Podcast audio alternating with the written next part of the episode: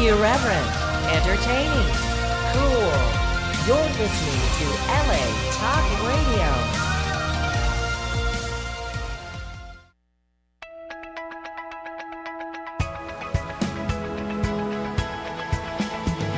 You're listening to Answers for the Family with Alan Cardoza, right here on LA Talk Radio.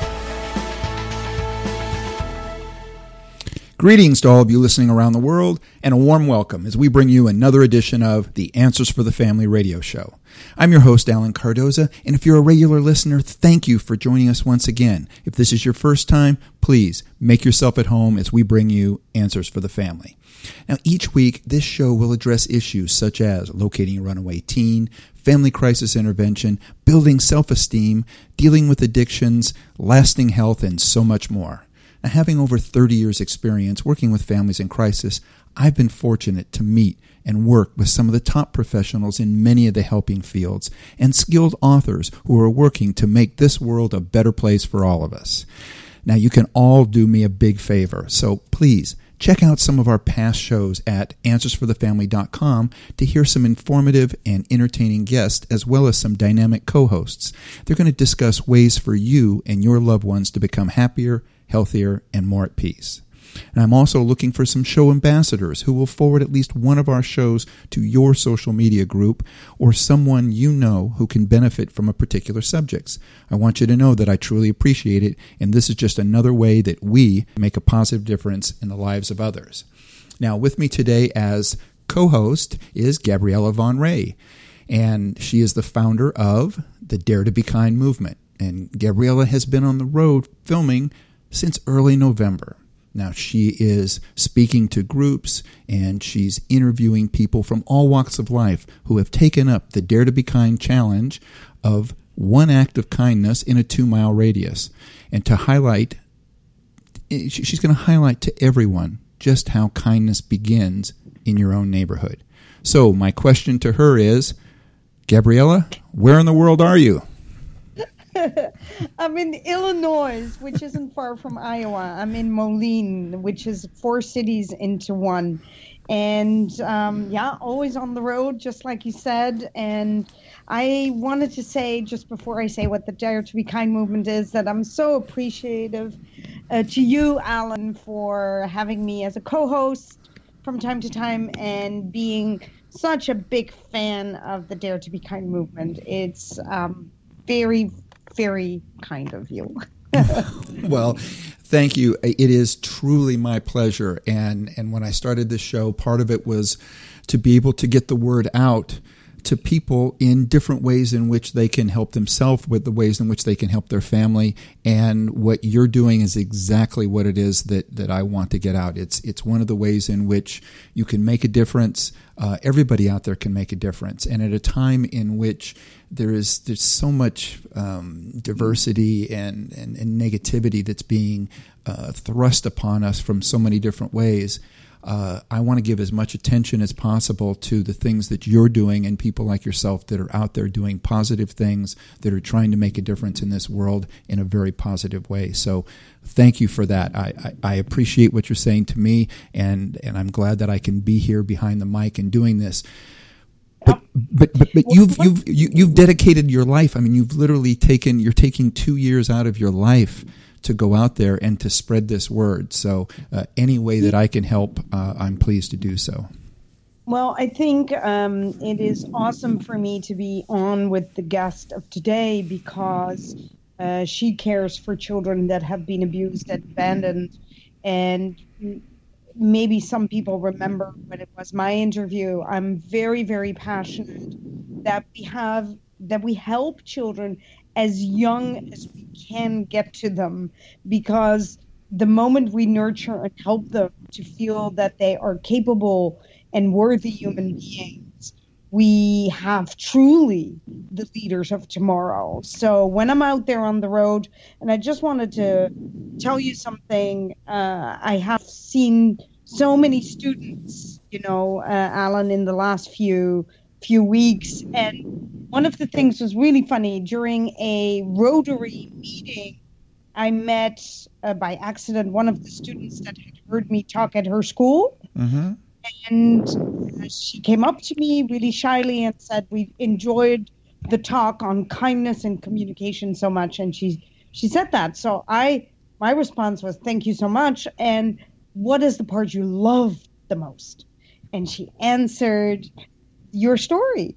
And mm-hmm. so I realize again how important it is that we communicate our stories because within the pain and the vulnerability in us telling the story, there is not only healing for us, but there is a sense of somewhere out there uh, internationally that is listening to you today, Alan, that now does not feel so alone.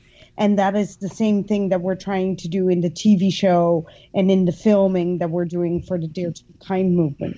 When they connect with the story, with the emotion that resonates in them, they know that they are not alone. And it is something that I know that you know of that children always think that they're the only one, mm-hmm. you know, mm-hmm. they're the only one that are, you know, don't let's not talk about it because, oh my God, nobody's ever heard of this right? Yep. And they're the only one that has a parent that hits them or that is abusive, or they're the only one that has a parent that maybe takes substance abuse or but if they communicate with people like yourself and our guests today then we we we can truly open up the dialogue for for healing on both sides i think and i i realized while looking at your your guest bio that I think uh, the show will all be about healing today, healing and helping children to find their incredible might. I love that. Yeah, I, I couldn't agree more. Um, and and again, and as I was doing doing the same thing, not only going over our guest bio, but going into some of the uh, the statistics and the things that are that are going on out there you know, mm-hmm. I was mm-hmm. struck by one, a, a disturbing statistic that was brought to my attention is that over 400,000 children each year are not mm-hmm. able to live with their families due to abuse, neglect, or abandonment. I mean, you know, th- these are things that, you know, that it's out there. You know, where you know th- they don't talk about it on the news. They don't put it out there. They don't put out things like "How can we help?" Um, you know, instead, you know, we're fortunate enough to have you know guests like Cheryl today. Uh, that are out there doing something about it. So that's what our topic is going to be today because it's going to point directly towards the issue of caring for those children. So let me share a little bit about our guest. Our guest is Cheryl Ofstedal. And you know, as I looked into it, I realized this is the picture of success. She's a revered stand up comic, multi talented business leader, who is also a long standing champion for disabled children. Now, her agency, Trinity Youth Services, is a recognized foster care and uh, an adoptions agency focusing throughout uh, Southern California and Houston, Texas. Now, since Trinity's inception, over 65,000 youth have been saved. Think about that. Now, Trinity is com- they're committed to saving even more youth so that they will have the opportunity to have a nurturing family. Now, as I learned more about Cher, I learned that for her, having a supportive, chosen family was ultimately what she believed saved her own life. Well, I got to tell you, to me, Cher is an inspiration to our community, and I'm glad that she could be with us to share her story, Trinity's story, and discuss how adoption changes lives and how people can become foster or adoptive parents. So, Cher, welcome to Answers for the Family. Thank you so much, Alan and Gabrielle. It's, it's really great to be with you today. Well, uh, as Gabriella said, you know, having her on with this, I thought was just such a perfect combination um, because, like yourself, you know, she has she has gone through uh, you know, some of these things and has realized the value of it. So, um, so Sherry, I think if we could start with, um, and I realize that with all your outward success, I think that that also helps because for somebody out there, as Gabriella mentioned before, that idea of I'm not alone is huge. But I think it's also the fact that here is somebody who may have gone through some of the same things and has succeeded. So if you're comfortable with it, can you share your journey that eventually brought you to that place of, of self love and empowerment? Of course, and as you said, uh, these children out there who are feeling so alone, when you look at the number that 400,000 children, as you spoke of that statistic, are currently unable to live in their homes because of abuse, abandonment, or neglect. Um, it's a strikingly large number. And my story is probably like many out there. Um, I was born the unloved child of an unloved child. Some of this is very generational. Uh, my mother was adopted. When she was five years old, her mother gave her up for adoption because her father, my grandfather, had committed suicide. Um, my grandmother was still a young woman. She had five children under the age of seven. And her family convinced her that the only way she would be able to have a life for herself was if she gave her children up and started over completely. She was still young enough to find a good husband and she could have a life. So she gave up her five children. They were adopted out to different homes. My mother and two of her siblings were taken into a home um, through a member of their local church. And these people were very civic minded. They thought it was their civic responsibility to take in these children. However, they had no parenting skills uh, no love for the children that they brought into their home. They were brought up in a very strict environment, and my mom couldn't wait to get out. She married young as soon as she could, uh, a boy that she had dated a few times in high school. They got married, they had two children very quickly, and were divorced by the time I was four years old. My mother, at that point in time, uh, took a job at a local bar, dancing, and she started drinking. She was self medicating for the fact that she felt overwhelmed having these children, no support system in her life, no love in her life, and she took it out on her children. We were beaten regularly. Um, she was negligent in the fact that she would work all night, not come home until three or four o'clock in the morning. She would then go to sleep, my brother and I, as young as five and six, were getting ourselves up and ready for school. Um, we would walk a mile and a half to school. Many times I went without shoes on my feet.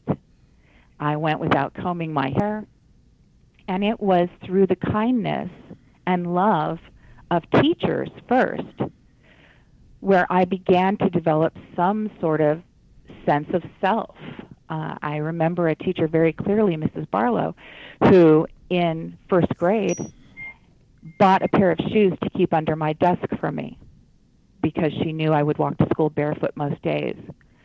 She would get to school early so she could take me into the bathroom and comb my hair and wash my face.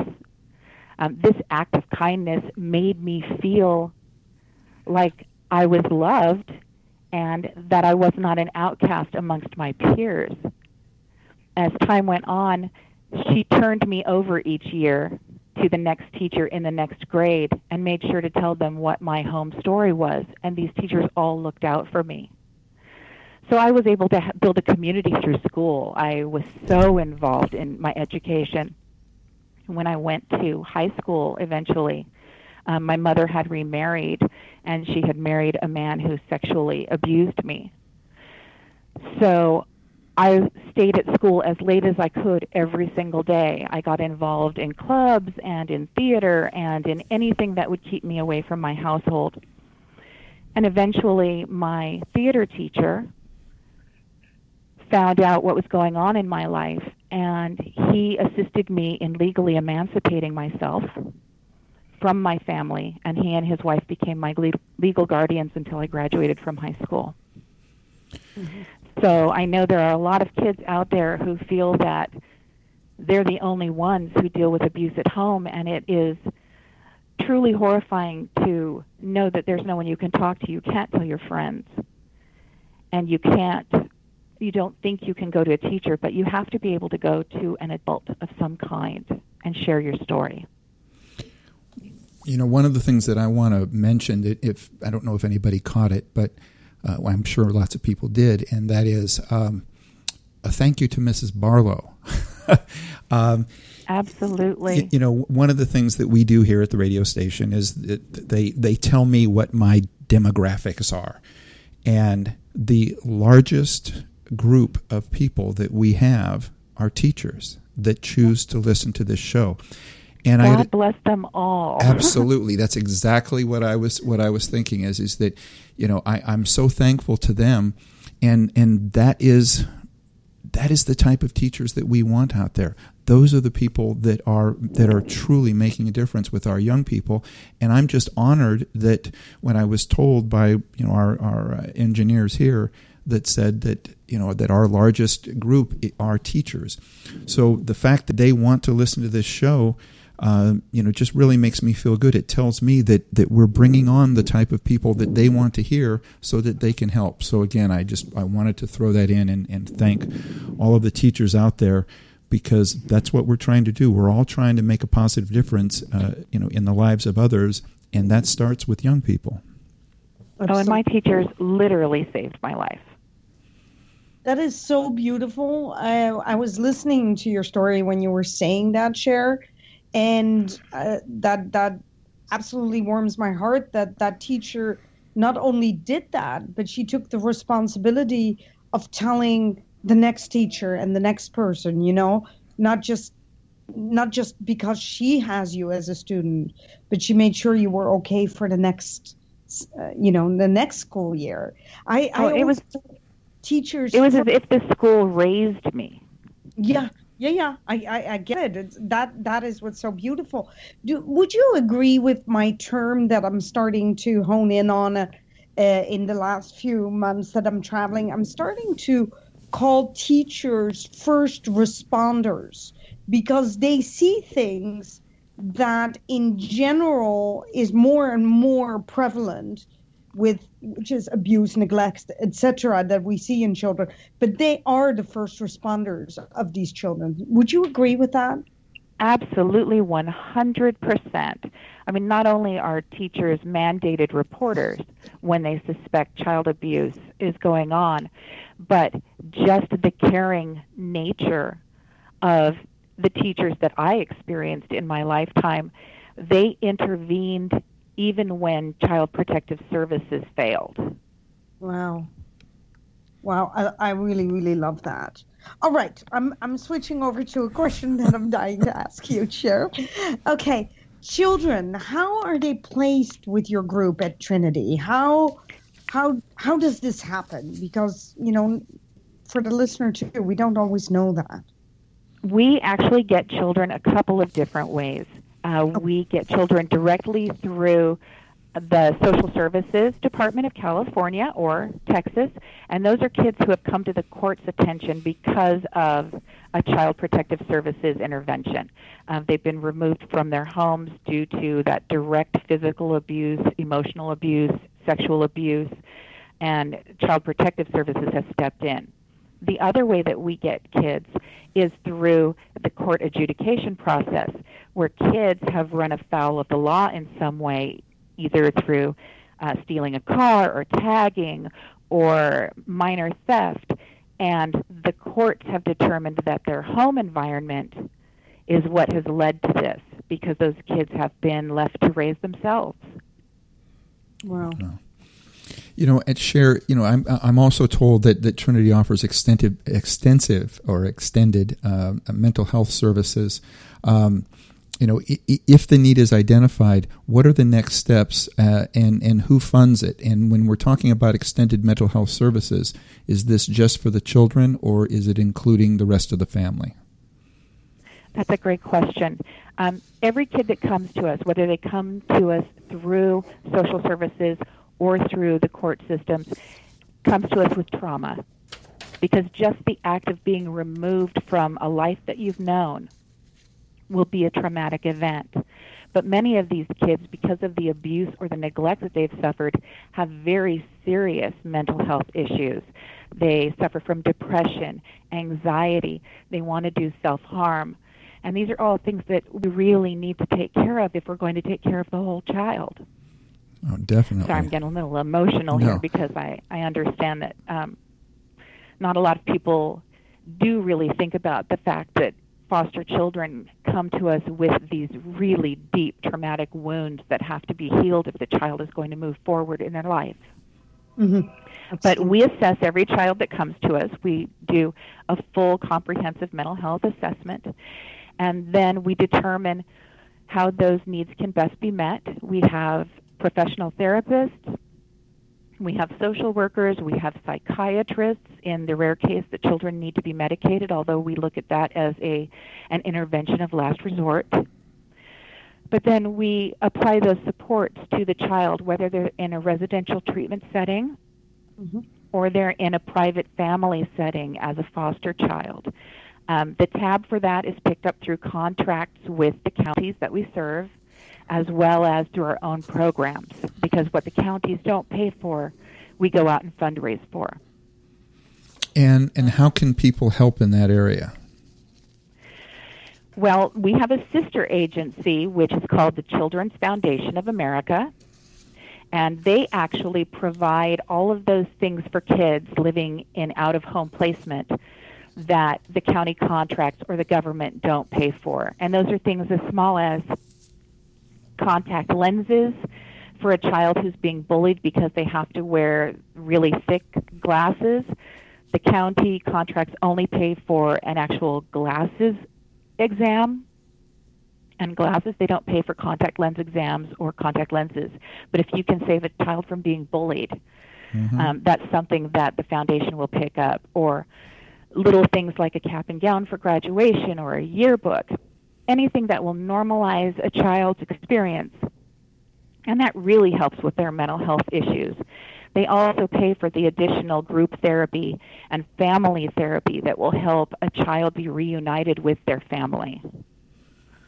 So it's really, really a wonderful foundation. And you can get to them through children'sfoundationofamerica.org. All right. So for everybody out there, um, if if you're driving um, and you can't, you're not able to write that down, um, you know, go ahead and go to the Answers for the Family site. We will have it posted on our site as well. Um, but yeah, whatever it is that you can do, please do so. And then I ha- I have a question about um, the services and the type of family um, that you help. So let's say that I decide to be a foster parent, right? That someone decides that listens to this show decides to be a foster parent. What what is the ideal family, and what kind of help do you provide this family while they That's- a foster? That's child? another really, really excellent question because almost anyone who has a sincere desire to help a child find a forever home is a perfect foster parent. You do need to be 21 years of age and you need to have the ability physically, emotionally, and financially to care for a child in your home. But you don't have to be a you don't have to own a house. You can be a renter. You can live in an apartment. It doesn't have to be a house with a big yard. Okay. You don't have to be married. You can be single. You can be any race, any religion. You can be straight or gay. Um, you can be someone who's never had a child of your own. You Okay. can have other children in your home. You can be an empty nester. You could be a grandparent age and still be a perfect foster parent. As long as you have love in your heart and you can pass required background and home safety inspection checks, we'd encourage anyone to at least come to a foster parent orientation and learn what it would be to be a foster parent. Wow, I, I, I, honest, I'm, I'm really glad with your answer because I had in my head like this typical family, you know, a dad and a mom, but um, I know that uh, people that have are empty nesters, they sometimes, you know, really have that love and that nurture already within them and would love to continue that. So I'm, I'm glad to hear that they're part of that, that they can be foster parents too. Absolutely. And Well- and we'd really encourage those empty nesters because a lot of times they may be nearing retirement age even. And those families where we have children with a higher level of need, um, if a parent is able to stay home with those kids, that's even better. Okay. You know, and we, we have a question that has come in that, that I you may have just answered, but um, I'll go ahead and put it out there.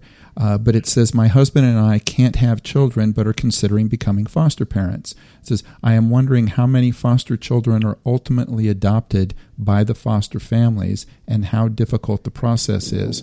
We would most certainly love to, to give a child or two a loving long term home. And this is from Jenny in New York.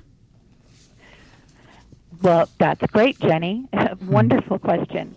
Um, currently, about 56% of children who are placed in foster care for any length of time are ultimately reunited with their families. However, of that other 44% that are not reunited, over half of those kids ultimately become adopted. So the process, at least with our agency, is very easy. If you are, um, if you go through the process of becoming a foster parent, you've already gone through the process of becoming an adoptive parent. So it's your choice. Okay. If the foster child is a good fit in your home, the process is very easy. It requires about six months of having that child in your home to make sure that it is a good, cohesive family and then the adoption process is complete. We help with all of the finances, so there's not an outrageous cost to it. You do have to pay for um, having a fire inspection in your home, but if that's something that costs too much, we would even help with those costs. So there's not a lot of out of pocket money. It's really just putting in the time with that child to make sure that it's not going to be a situation where the child is abandoned once again. Mm-hmm. Uh, Cher, now do, do you you work in conjunction with, with groups like um, like Safe Families or Olive Crest, where they might have started a process, um, you know, temporarily, and then and then your people then take over? How does that work? Yes, well, Olive Crest is um, an agency just like our own. Um, I don't believe they have an adoption component, but we are a certified adoption agency. So with any foster family agency, if they don't have that adoption piece, they would then transition the child and family to one of our adoption workers. That's kind of what I was thinking. Yeah.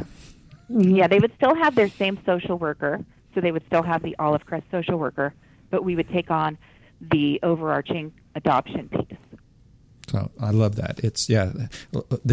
There's a lot of loving agencies out there for, for people to work with, and you know, and and everybody can work together um, because we're all trying to make a positive difference. So it makes good makes good sense. Um, so Gabriella, and then you had a question. Go ahead. Yes, absolutely. I, I wonder if uh, if you could explain some of the hurdles that the foster parents um, might face when wanting to become a certified foster parent, and would that be something uh, that we need to put in the in the limelight there? Because if your answer is actually positive to my question, is that something that would keep other people from fostering uh, a child just because the word kind of goes around that it's really difficult?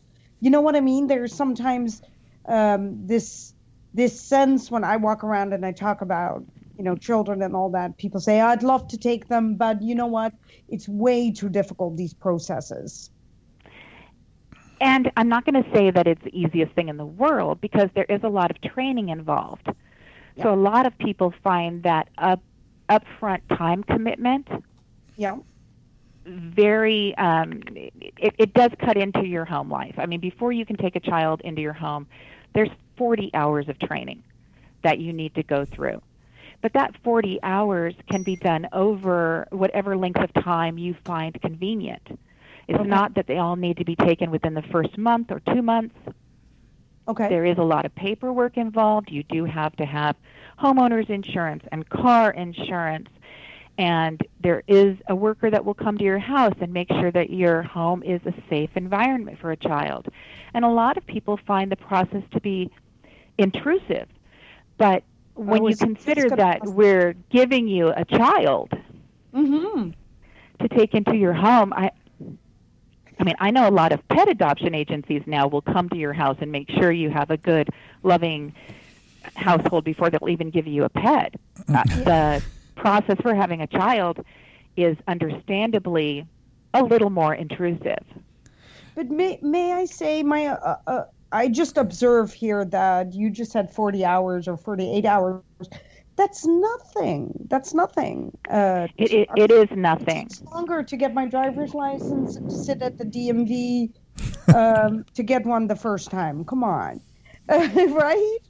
So, But that's really the biggest hurdle most people talk about is that it's just so time intensive before they actually get to have a child in their home.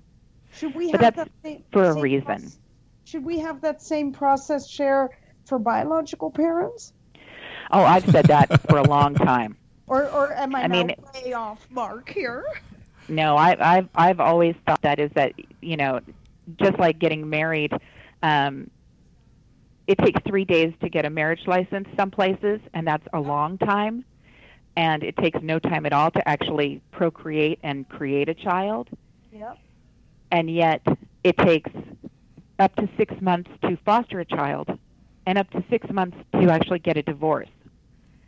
So those two things, the things that should be easier to do, uh, take the longest, and the things that should be harder to do, making those decisions up front to enter into a marriage or to have children of your own, those should be decisions that take a long time and a lot of training before you commit to that.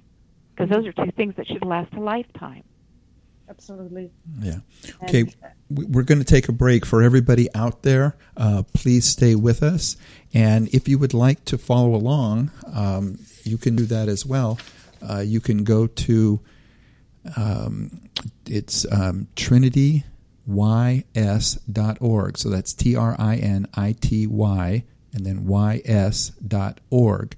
You can open up, if you're at your desk, you can open up another window. You can follow along, but stay with us. We'll be right back. You're listening to Answers for the Family. Founded over 30 years ago to meet the needs of families in crisis, West Shield has continually focused on resolving issues that negatively impact families and businesses.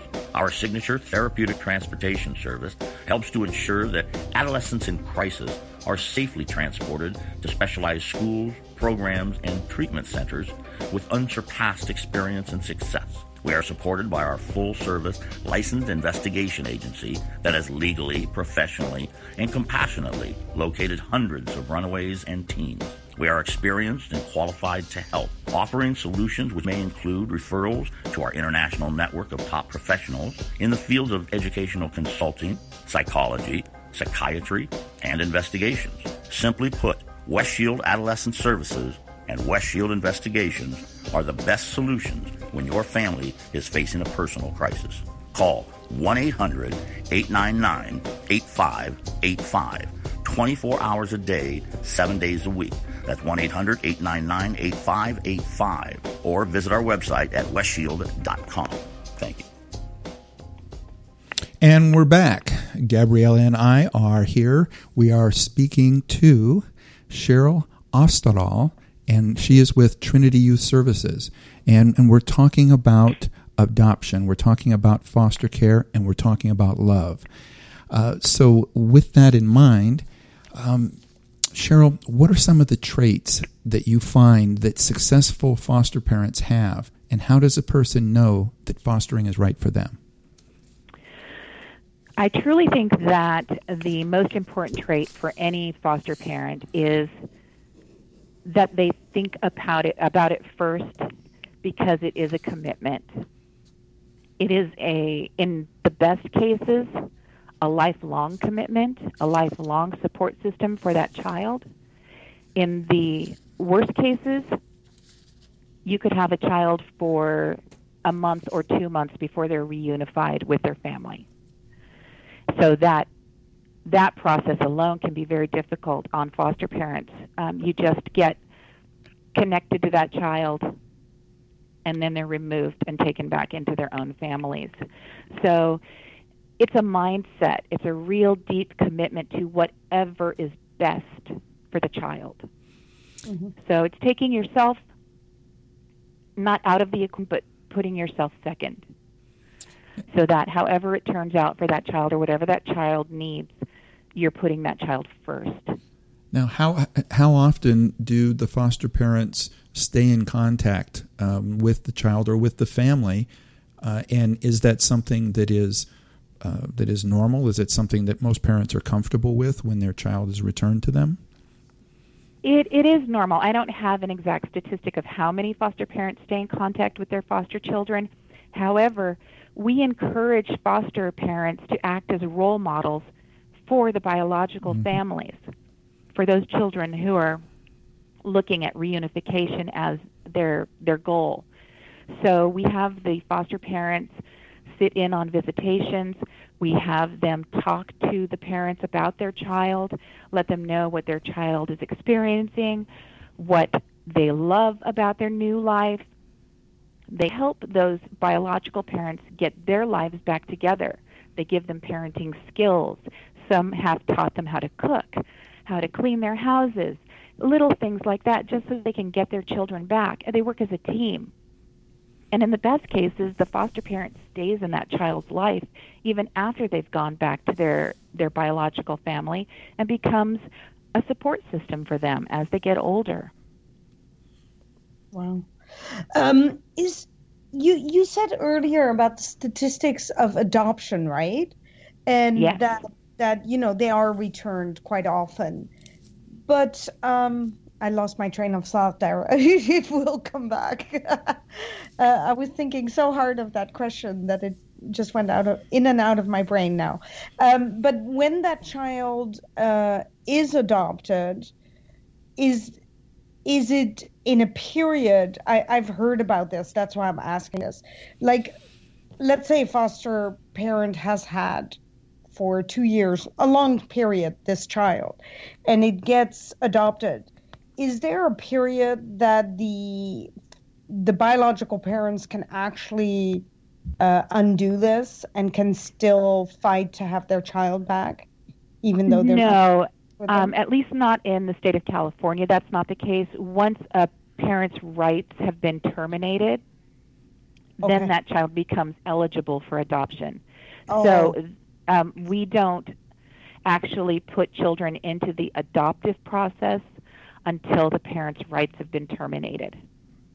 I love that. Okay, I was not sure of that because I've heard of some of these stories in Europe and I did not know that they wouldn't even be eligible. So that that answers my question totally. And then my second question is the age group. What is the age group that Trinity has the children that they place? Oh, we we take children as young as three days old, straight from the hospital, especially kids who are born to um, substance uh, addicted parents. So we've taken many, many children who have been born with uh, cocaine in their systems or meth in their systems, and uh, we take them straight from the hospital. We also take kids up to the age of 21, especially if they have um, very high level of need and are not capable of being um, of living on their own independently, those children can stay in foster care up to the age of 21. So, so, and I think every range. Yeah, I was going to say yeah, that it's, is quite a, a huge range. range. Um, the median age for a child in foster care currently in the United States is eight years old, but we work with kids at every single age. Now, um, are are foster parents paid, and if so, how does that uh, how does that work? Foster parents do receive financial support. Um, it comes to them through the, the contracts with the counties.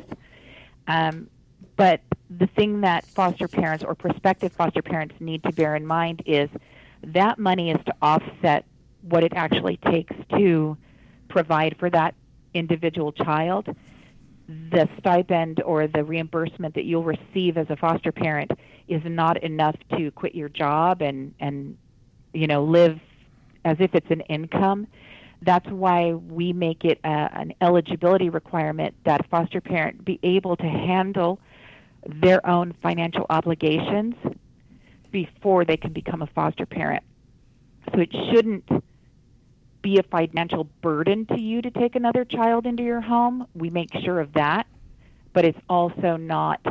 Um, we've had lots of people who contact us when they're out of work and think, well, I could just, you know, take a couple foster kids into my home and that'll be my job. But that's that's not the way the system works. And for good reason. We don't want people making it about the money. Exactly. So we have another question that has come in, and this one reads uh, Does Trinity work with families uh, to help them get through? And it's underlined, you know, any difficult times and reunite children with their parents.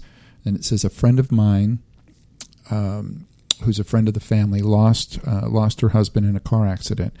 He was in serious financial uh, uh distress and uh, let's see, wait a minute, okay. Uh, anyway, yeah, they were in serious financial distress and succumbed to an, an opiate addiction uh, after a back injury. Her two children, ages seven and nine, were put into the foster care system after uh, a neglect and drug use complaint came in from neighbors. Since this happened, she has successfully completed treatment, has a steady job, uh, but still has been unsuccessful in getting her children back. She was told she needed to hire an attorney to intervene, but can't afford this. Uh, it seems unfair. What is your experience, and have you seen uh, uh, situations like this? And if so, what do you suggest? And this is from Lucy in Alabama. Um, it's an interesting question that Lucy poses. Um, I don't have enough of the specifics um, to know whether or not the family had had their parental rights terminated at any time during the process. That would be key. Um, that would be why a lawyer might need to be called in order to um, reverse that decision if the courts had, had terminated the parental rights. Other than that, it sounds as if it's the perfect scenario for a reunification. If the parent had gone through treatment and successfully completed that, if they were clean and sober now, if they had gotten their finances back in order and had a suitable living arrangement. Like I said, that doesn't have to be anything fancy, just a home, a, a, a roof over their heads. Uh, basically, uh, we definitely support reunification when it's appropriate. Okay. So the only sense. thing I could um, suggest for them is uh, really working with the court system and working with the foster family themselves. That's that really important bridge piece in working in supervised visitation with that family that currently has the child and getting them to be your support system. Okay. I have a question for you, Cher, and uh, it's more on a personal level because I, I, I kind of feel kinship to you because we've been in some of the same situations. And I always say that, you know, when you take your pain and make it into your greatest strength, you and everyone else that does that are the cause's best ally. And I believe you are definitely Trinity's best ally here and the children's best ally because of your situation. But would you I mean, I, I know you touched on that part of, of school, but your young adulthood, what kept you going and what ultimately made you heal and then want to go out and help others? Um, a lot of therapy, in my case, helped me. Um, it was something that I was afraid to do at first, but as an adult, um, I really embraced that. I knew that I needed help. I had um, considered suicide twice myself and suffered from major depression. And so I got into therapy and I worked very hard and made it my mission that um, when I wanted to have my own child, that I would make sure she never went one day of her life without knowing how much she was loved and wanted and chosen. And that really got me through, making that my purpose. Mm-hmm. And as soon as I had my own child and saw that that could happen, doesn't mean we didn't fight like cats and dogs. Um, she's a spectacular 27 year old woman now. And we had our moments, but never one day Not one day did I not tell her how much I loved her and want her and chose to have her. And then Beautiful. I made that a larger mission for every child that I could help. It's like I want to make sure that children know, no matter what happens in their lives, no matter how dire or dark their home experience is, there are people out there willing and able to love them and surround them with that love. And that will help them get through their lives. Absolutely. Yes. Absolutely. That's very, beautiful. Uh, thank you for sharing that because I, I think often it's the motivator, right, afterwards that we don't really know in people's stories how they how they push forward. So thank you for sharing that. I really appreciate it. Now, Cheryl, how, how do you balance? Now we've we've got about four more minutes, but how do you balance? Because I think so many people out there, you know, we we would love to be able to do more to help, but then there's this balance of well, you know, we need to make a living, we need to uh, we need to pay the bills, we need we're putting kids in school, and so on and so forth. Um, how have you managed to balance your career uh, and all of the wonderful work that you're doing with Trinity? Well, I don't sleep much for one thing. um, Sorry. but it's it's it's Awesome. the passion for the work. I'm really lucky. I'm I'm the most blessed person in the world because I get to come to work every day where my heart lives. Mm-hmm. So that's amazing for me. Um, and I really prioritize things in my life. I make sure that it's a purpose driven life and not in any spiritual or religious sense, but in just a personal passion sense that I- I want what I do on this planet for whatever time I have to be important work Mm-hmm. and purposeful and impact positively the lives of others. Well, I think you're, you're you're preaching to the choir because you know I as you're talking, I'm sitting here thinking that you know I think we're all part of the same tribe. Uh, so the best thing that we can do is continue to get the word out to more people out there. Uh, you know that um, that it's a good feeling. You know, and Yeah, my- you can you can find a million reasons not to take on uh, the burden of uh, someone else's troubles, but there's just one really good reason to do it, and that's Yep. because it matters. Mhm. Absolutely. I have a, one more question left, real quickly. I'm looking at the website of Trinity and the Children's Foundation of America. So you you are located in California, right? We are we're headquartered in Claremont, California, which is in Southern California, just at the outskirts of LA, but we are a national organization. And is that where the children are? No, actually, we have children all over the place. We do have three major residential treatment campuses for children who have been so traumatized that they cannot be placed in a traditional family setting yet. Mhm. So they have more around the clock care and additional mental health services. Um, and then we have foster families throughout Southern California and throughout Houston, Texas. And we have um, offices that our social workers work out of, but they do that work in the home with the families. Okay.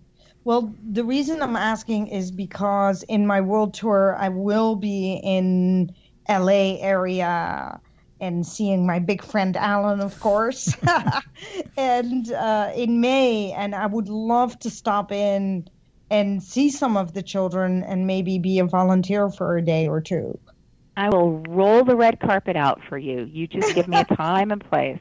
Okay, lovely, because I'd love to come and maybe share to them a little bit. I have a children's book I can read to them depending on the age or the reason I'm saying that is because you know I, I, I, I was talking the other day to children that um, are from the LGBT community and I realized that you know they they have their parents but they go through a, a huge abandonment issue because the parents reject them for being transgender or for wanting to be gay or any of these reasons, right?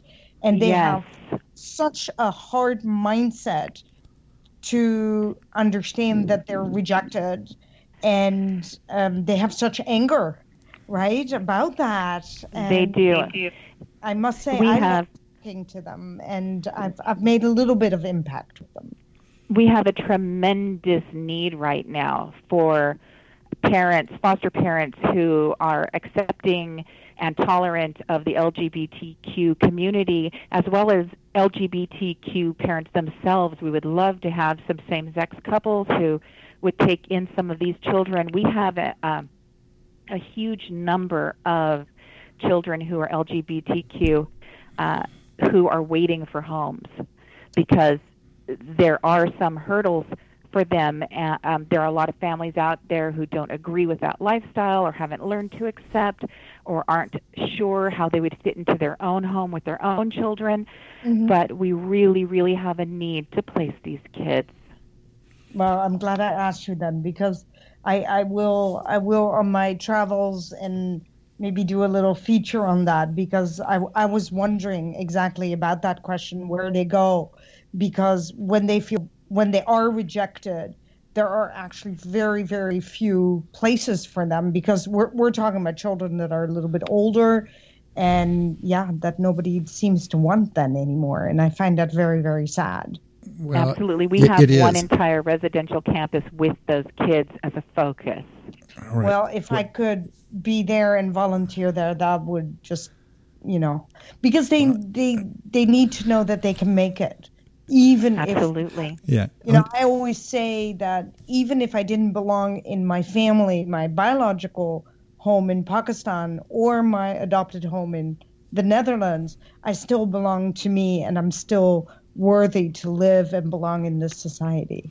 and A un- hundred percent. unfortunately we've gone over time but you know you, you, you know what i'm sensing I, I i'm sensing that maybe in may if if we could set it up uh, gabriella this sounds like a uh, a good episode for the tv show uh, for your dare to be kind tv show I do So, too. yes. I see totally. so let, let's all get together and talk about that. Uh, again, Cher, I just want to thank you so much. Uh, and again, for everybody out there, uh, you can go to the uh, website to get more information or go to answersforthefamily.com.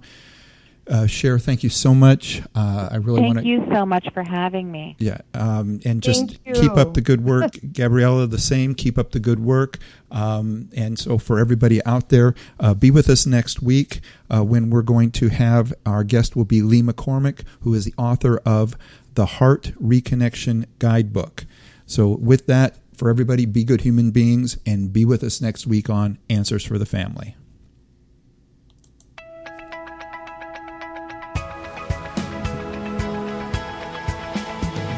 You're listening to Answers for the Family with Alan Bardoza, right here on LA Talk Radio.